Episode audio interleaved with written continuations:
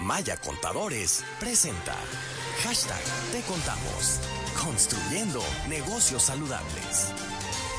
Está con nosotros como cada miércoles y la apreciamos por ello Luz Guzmán, que es, como usted sabe, asesor fiscal y contador público de Maya Contadores. Como siempre, Luz, bienvenida, ¿cómo te va? Muy buenas tardes. Bien, bien, gracias. Aquí estamos. Gracias, con el gusto de saludarte. Y bueno, Luz, el tema del día es equipaje o mercancía libre de impuestos al ingresar a México. ¿Te parece que le entremos al tema? Claro que sí, con todo gusto. Oye, sobre todo porque es importante y es algo que además creo que muchos hemos vivido. Eh, digo, pongo pongo un ejemplo muy claro, ¿no? Nos dan la visa y vamos a querer gastarnos los ahorros, ¿no? Al mall allá, eso está muy cerca de Texas y traemos cosas y cosas, pero hay que conocer bien a fondo, ¿no? Para que no te lleves una sorpresa. Así que, ¿qué podemos decir sobre este tema si nos puedes ampliar? Claro, esa es la intención de informar para evitar, pues, momentos que no son deseables para nadie, porque aparte de dinero tenemos el tiempo para poder este, evitar estas situaciones. Saber básicamente si hay un periodo de franquicia que el Estado otorga cuando es periodos vacacionales. Sabemos que si entramos por carretera son 300 dólares por persona, que es por vía aérea son 500 dólares por persona. Ese es el tope.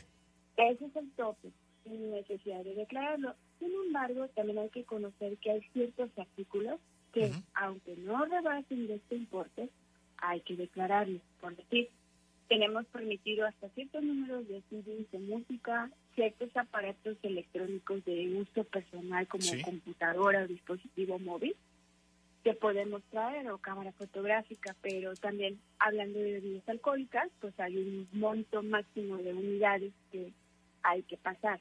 Entonces hay que cuidar qué tipo de bienes o mercancías estamos introduciendo al país y que si no traemos nada, digamos que fue nada más de renovar tu vestuario, pues nada más saber que entre toda tu ropa, pues que no rebasen de 500 dólares por persona.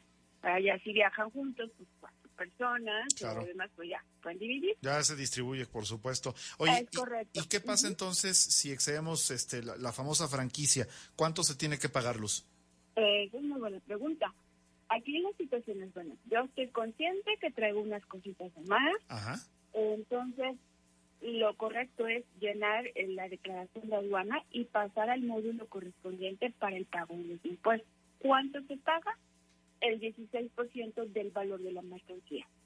¿Cómo me van a ponderar el valor de la mercancía? Ojalá conserves los tickets de lo que tú compraste. Pero en caso de que no, entonces te van a hacer una estimación de lo que tú vas a declarar, cuánto es el ah, importe. No, y ahí ya no importa que haya sido los outlets y que haya costado menos y que tú le digas, oiga, pues es que fue una ganga. No, no, a ver, mm. espérese, nosotros lo estamos estimando en este valor. Por eso, qué buena recomendación nos estás haciendo, que guarden el ticket precisamente para que si llega a pasar esto, de que se están excediendo y traen cosas de más, efectivamente puedan corroborar que costó lo que están declarando.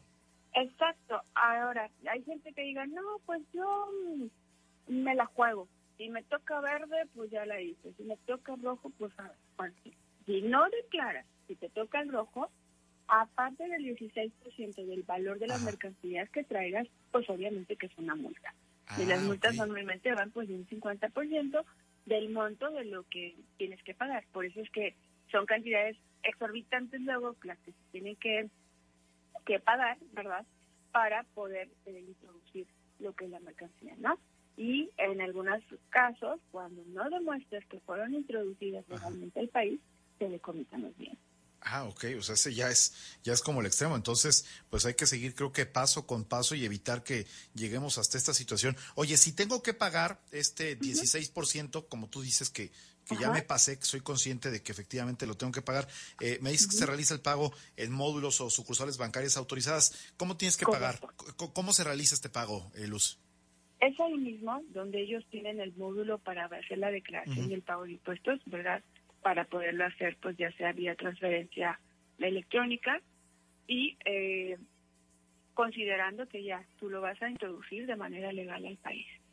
Perfecto. Oye, y recapitulando, entonces me dices que la franquicia a la que tienen eh, derecho las personas, eh, eh, digamos que se puede acumular si, si yo viajo en familia, y entonces esos 300 o 500 dólares serían por persona, y no por familia, ¿verdad? Es correcto. es por persona. Oye, y una, una pregunta que fíjate que me está llegando ahorita, que creo que es bien importante. ¿Qué pasa si alguien es residente de la franja o de la región fronteriza? ¿Aplica lo mismo? Mm, ahí es otra, otra situación, ¿verdad? Porque ellos tienen un permiso especial. Sí, es cierto. Existe también un trámite de importación temporal. Entonces, ellos tienen otro tipo de tratamiento, incluso para lo que es el pago del IVA en la región fronteriza, tienen que demostrar que ellos realmente son residentes ahí. Sí, sí, sí, tienes toda la razón. Y muchos de ellos, incluso ya que viven en, la frontera, conocen perfectamente lo que es la declaración de impuestos, porque como al menos lo que es el estado de Texas, todas las ventas que son, que su destino final no son en Texas, están exentos de impuestos. Entonces, ellos lo que hacen antes de salir de Estados Unidos hacen la reclamación del impuesto. Pues obviamente ya, eso muchos de los que viven allá ya se conocen los pasos. Muy bien, oye, pues nos extendimos poquito, pero valía la pena.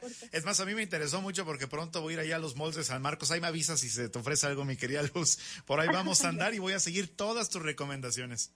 Con todo gusto. Te mando un fuerte abrazo. Claro que sí. Oye, espérame, ya te estoy despidiendo, pero se me olvidó preguntarte de nueva cuenta lo más importante aquí, que es recuérdanos las formas de contacto contigo y con todos nuestros amigos de Maya. Con todo gusto. Al correo electrónico información arroba mayacontadores.com y los invitamos a inscribirse al próximo webinar gratuito, próxima semana, donde precisamente vamos a hablar sobre la prevención de delitos fiscales. Y si ya se incurrió en alguno de ellos de manera involuntaria o por desconocimiento, ¿cómo salir de eso? Como siempre, estimada Luz, muchísimas gracias. Excelente tarde para ti. Un abrazo, Daniel. Hasta luego. En Maya Contadores, hacemos algo más que consultar. Le damos soluciones efectivas que garantizan el crecimiento y la seguridad de su negocio.